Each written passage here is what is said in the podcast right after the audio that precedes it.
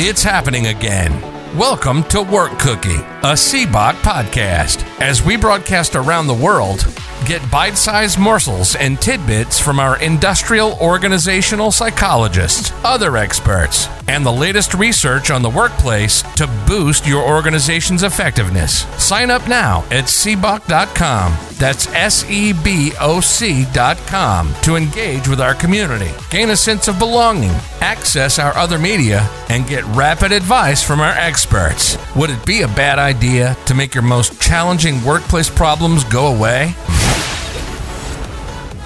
Hello, this is Dr. Jeremy Lookaball, workplace communication and negotiation coach, as well as industrial organizational psychology consultant. In addition to seboc.com that you just heard, you can also visit my website at turnboot.com. And also, if you're in the industrial organizational psychology field, especially starting out, we have an exciting new IO Career Pathfinder program. So if you're an early career or even you're still in school and looking to find your way, hop on over to seboc.com, click on IOs, start here, and join our waiting list for IO Career Pathfinder membership. Also on the panel today, we have Sarah Smith Berry of Frigo Consulting. Sarah is a psychometrician, veteran advocate, consultant, and modern stoic. Also, we have Tom Bradshaw, voice and speech coach, and a damn good actor at that. He is the leading voice and speech coach for the industrial organizational psychology community. Here we are once again. We're about to have a conversation, uh, and Jeremy, you've got a great topic for us today. Let's start, let's start off with that. Yeah. So, looking at this article from the Independent, tech expert reveals nine ways to make your work life better, and coming from a tech expert, and it's on the internet, so it has to be true. So that we're going to look at. We were talking earlier about uh, meetings and how to make effective meetings and how you can, if you really want to try, how you can make meetings terrible and boring. So we're going to talk about some of the, the, the do's and the don'ts. One of the engagement pieces here is in terms of ditching PowerPoints. So for all of you out there that love PowerPoints, please continue to listen because we're not going to diss PowerPoints. We're just going to talk about ditching PowerPoints. I'll read a little bit. So, again, this is an article from The Independent from Lewis Hall, and uh, read a little bit of the verbatim here.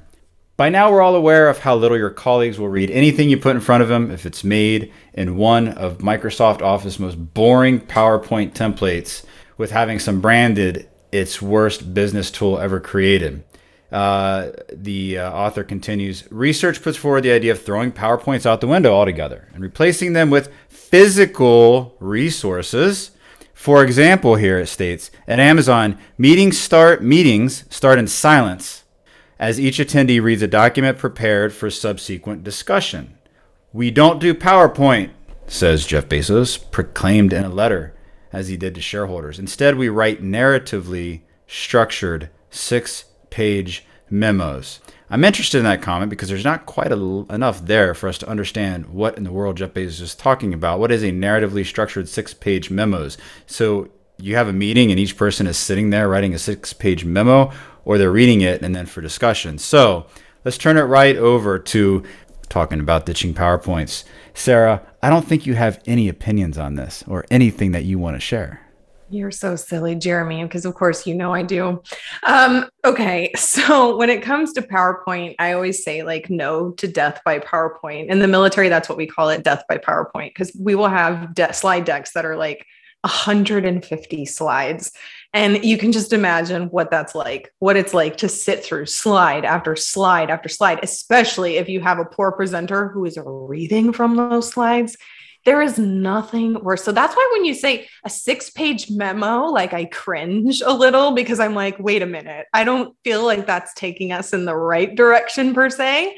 Um, so personally, I do a lot of group events and I host a lot of events. And I find the more that I can get the audience or the group to contribute to what it is I'm presenting, the more takeaways there are, the more synthesization of information is that even a word? The more the information is synthesized into actual actionable material, right? The more that I can get memorable moments and memorable bookmarks of conversation integrated in whatever I'm presenting, the better off I'm doing. And one tool that I use to do that, and no, I am not sponsored by them in any way, although I think eventually I hope I might be or we will be, is Mentimeter.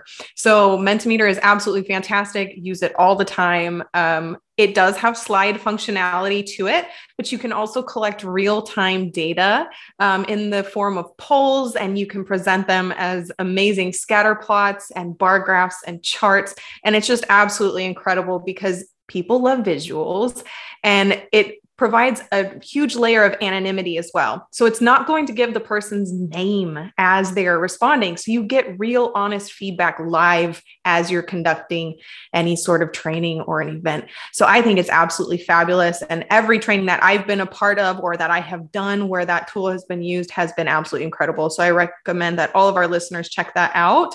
Um, but there's also other things. So, like we mentioned, coming to meetings and how do we make them less boring and how do we make sure that we're prepared and all of that. And one of the things that I would say is first ask, do we need to have this meeting in the first place? Because I feel like we have way too many meetings, um, meetings to talk about further meetings.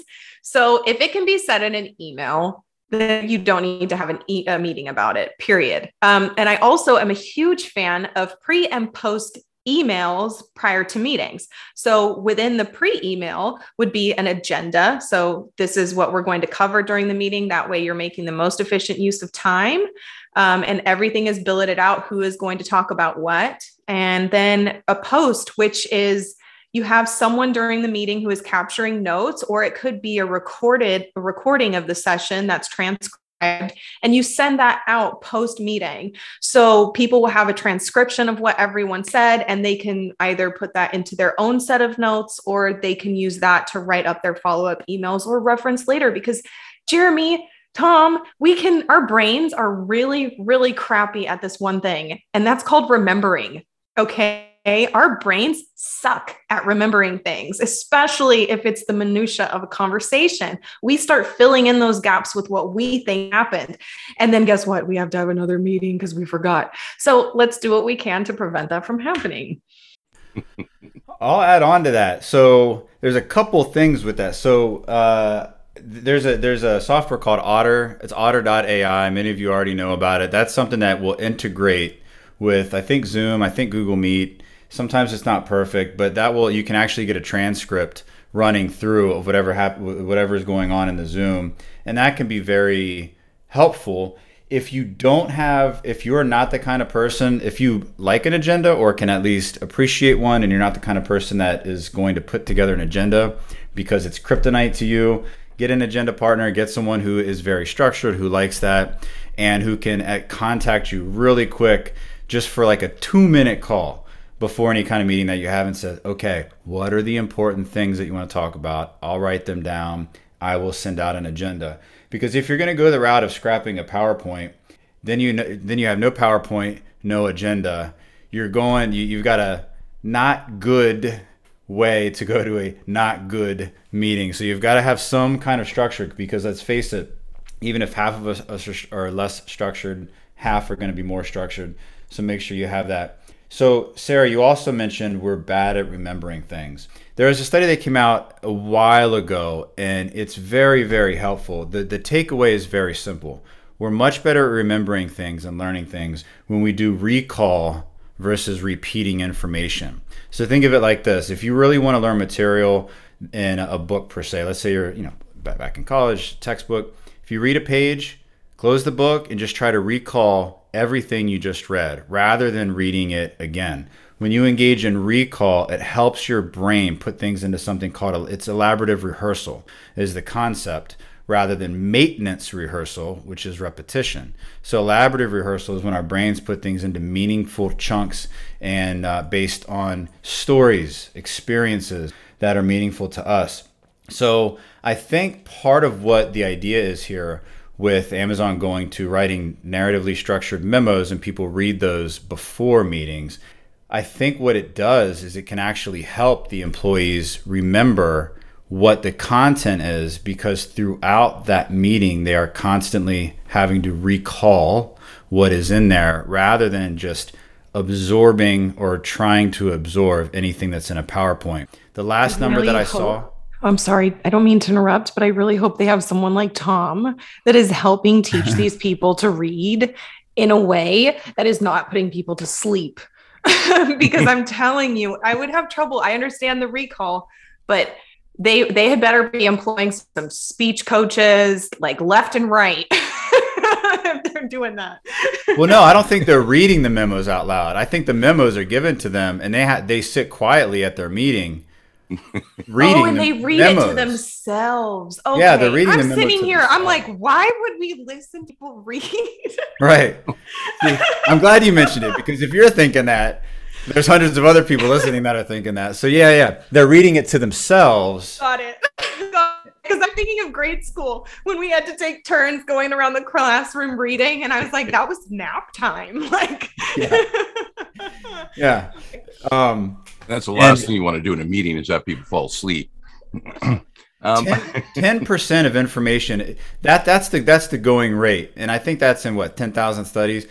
People remember ten percent of what's in a, in a lecture, and I remember thinking this because I remember an article about five years ago that I read that you know med students they still go to these medical lectures, lectures, lectures, lectures, and they're only recalling ten percent. These are going to be the doctors that are working on us, and you we're older and, and gray kind of thing. So there are much better ways to engage an audience. Use something like Sarah was saying, like like Mentimeter or Swift Pull by Excite M. No, again, uh, no affiliation.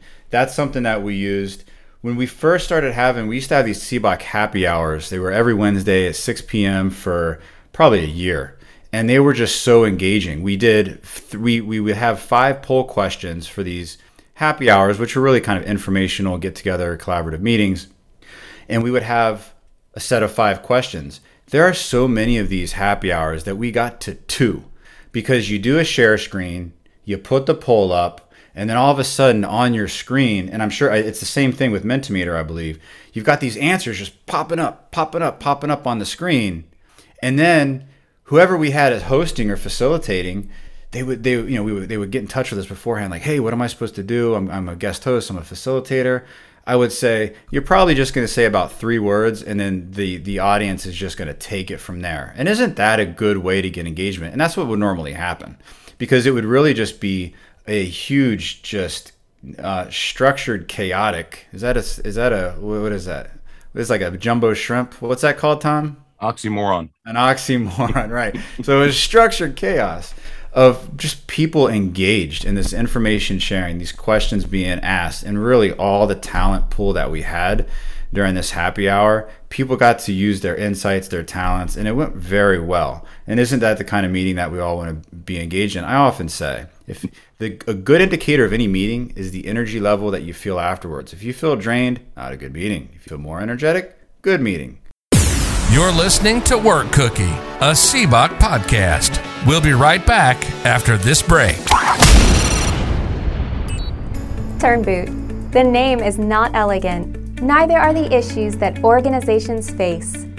Led by a PhD in industrial organizational psychology, you can rest assured that the highest standards and latest in workplace and human behavior science will be used to get your organization results with a tailored plan specific to your workplace needs. Truly helping others, integrity, positive impact, and getting results. That's what we stand for. That's Turnboot Organizational Excellence. Welcome back. You're listening to Work Cookie, a CBOC podcast. Tom, over to you. I've been quiet a long time. All right. Um, first of all, I'm not reading a six page memo from anybody, including Jeff Bezos, especially right before a meeting. Um, and PowerPoint, like some of the other tools you've been talking about, is just a tool. Um, we don't need to extinguish PowerPoint. We don't need to expel it from our vocabulary. What we really need to do is teach people how to use the darn thing. so as like Sarah has mentioned, oh my God, if you putting if you're putting everything that you're about to say on your PowerPoint, guess what? Nobody's looking at you. Nobody's listening to you. As soon as that graphic goes up, they're reading the darn slide. So get that off of there. Uh, you know, it's how do we use it more effectively? Well, if you haven't read Garr Reynolds' Presentation Zen, it's one of the first books you need to go out and buy because uh, he talks about, you know, bullets are for guns, not for your PowerPoint. Get your text off of there. Uh, and, you know, if you can use PowerPoint effectively, so that, you know, if you've got topics that you're repeatedly bringing up in the meeting and you can attach that to an image, all you have to do is bring the image up and everybody knows what you're about to talk to or uh, talk about. So it's not really the tool, it's how we're using the darn tool. And so I don't want to see PowerPoint gone forever because I like PowerPoint. but yeah, I've gone to conventions. I've sat here on my computer watching people use PowerPoint. And once again, if if you're not if you don't know how to use it successfully, you're really just putting your audience to sleep the way you're using it. So, you know, from my perspective, and by the way, have you seen Jeff Bezos try to communicate? Oh, you know, Lord. he's not the best in the world. So why are we taking communication, you know, advice from Jeff Bezos? Uh, so let's not totally get rid of those things. Let's focus on instead how we need to use this technology and some best practices because technology is neither good nor evil mm-hmm. most of the time. and it's really about you know, getting those skills. And, you know, this is advice from a tech expert. I'm kind of getting tired of taking advice from tech experts. Uh, as you well know, I have lots of friends who are tech experts, uh, and and we'll have this you know argument offline. But here's another wonderful tool. Here's the next shiny object, and we should all run out and buy it, which makes them happy. But once again, if it's a tool that we do not know how to use, it's worthless to us. So let's, you know, once again look at, especially with the remote force, who are these people? What are they trying to do?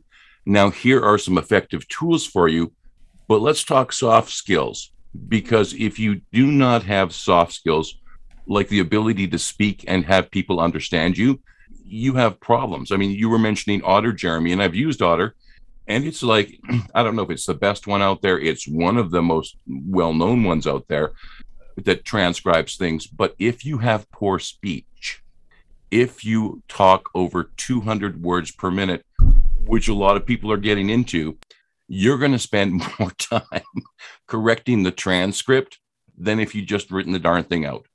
So once again, tools are just tools.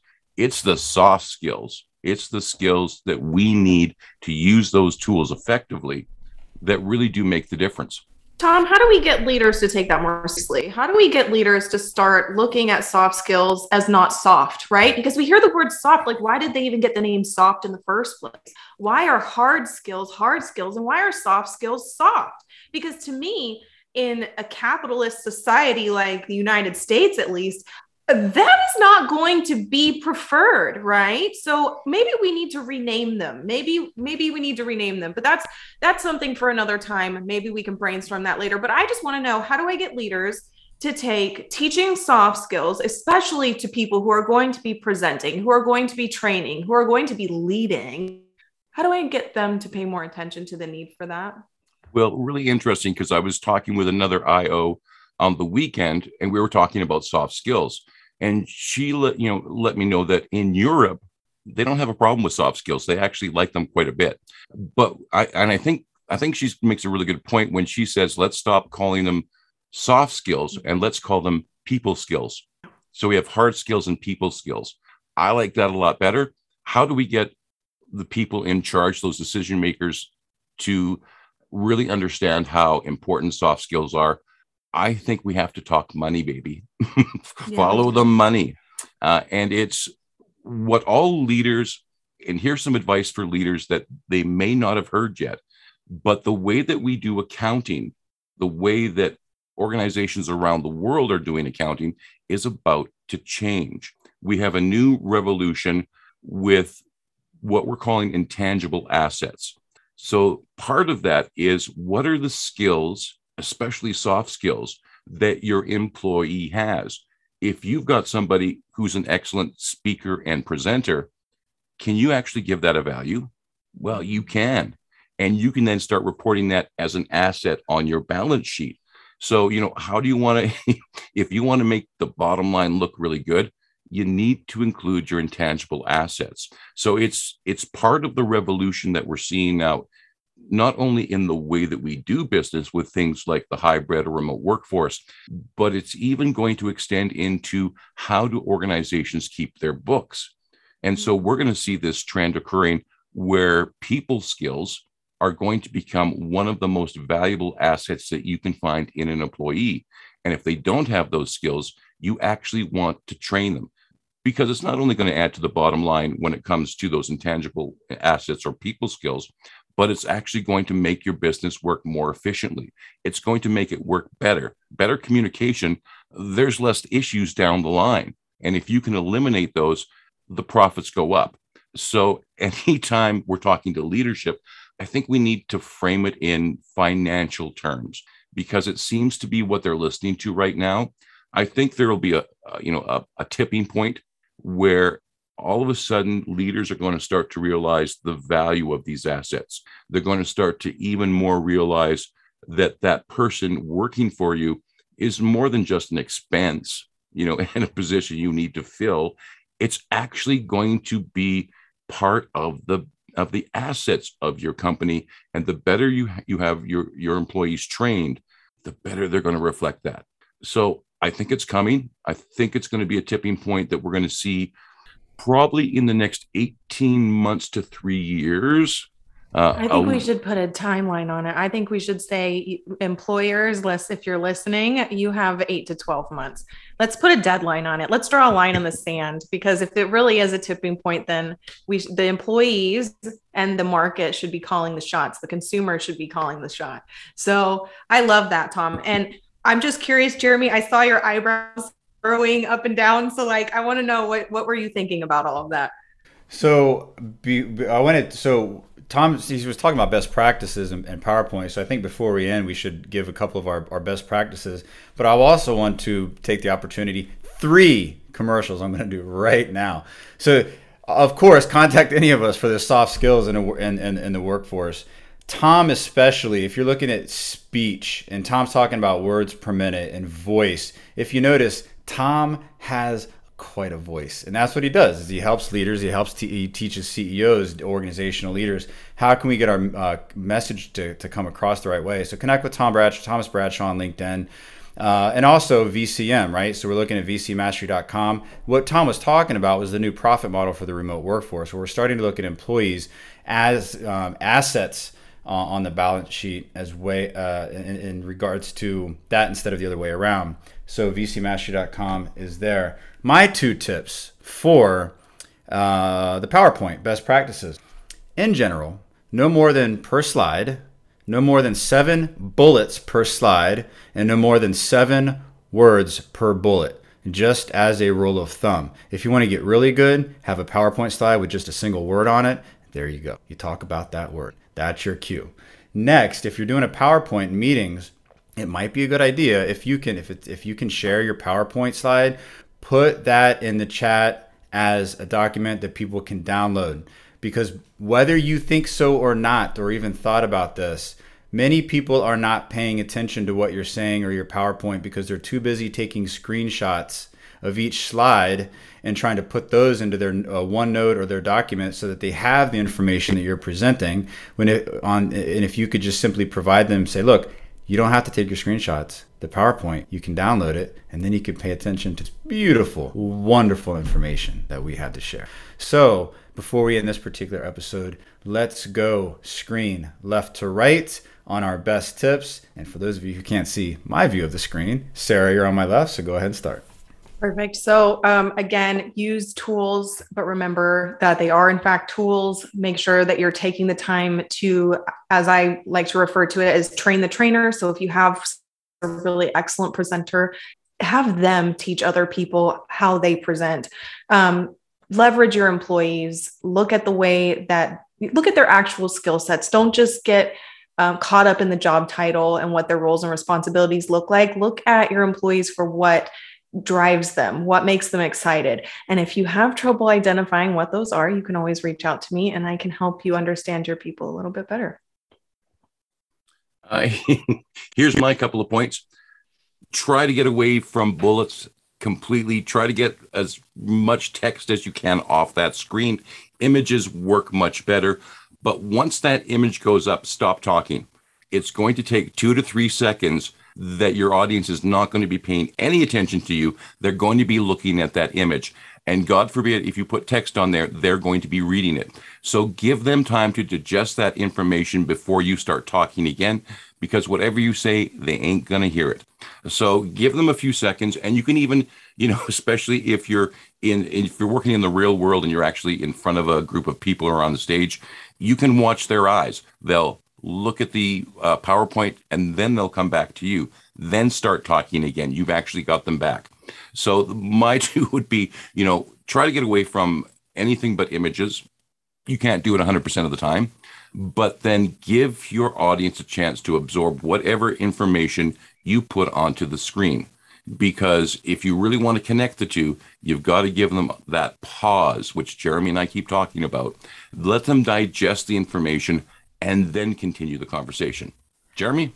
That pause is so important. My sweet spot is six seconds. Six seconds of silence is a very long time. And I'm talking about try this in your normal conversations with your with your kids, with your spouse, with your coworkers, especially and I'm changing gears a little bit here, but especially in emotional types of conversations. People when, when during emotional conversations, people need extra time to digest and, and to understand what's this information and how is that affecting me. You'll often find that when you think it's your turn to talk in a normal conversation and you wait 10 seconds instead, the other person will keep talking and you'll actually start to find out information that you've been trying to get in terms of what's the real issue here and how can we begin to work together. So 6 seconds is a very long time. It is a beautiful amount of time. Use silence definitely as your friend. Think of it this way too. If anyone's ever watched stand-up comedy, uh, the there is a pause between sometimes the punchline because there's laughter. Could you imagine if they interrupted the laughter every time to continue on to the second part of their joke or whatever? It the silence is absolutely golden. And there's a bit of silence there. We're gonna end. We'll see you in the next episode in five, four, three, two, and one. Thanks for listening to this episode of Work Cookie, a CBOC podcast. Don't forget to sign up at seboc.com. That's S E B O C.com to engage with our community, gain a sense of belonging, access our other media, and get rapid advice from experts. Would it be a bad idea to make your most challenging workplace problems go away? Don't forget to check out our corporate, career boost, recruiter, and even student memberships at seboc.com.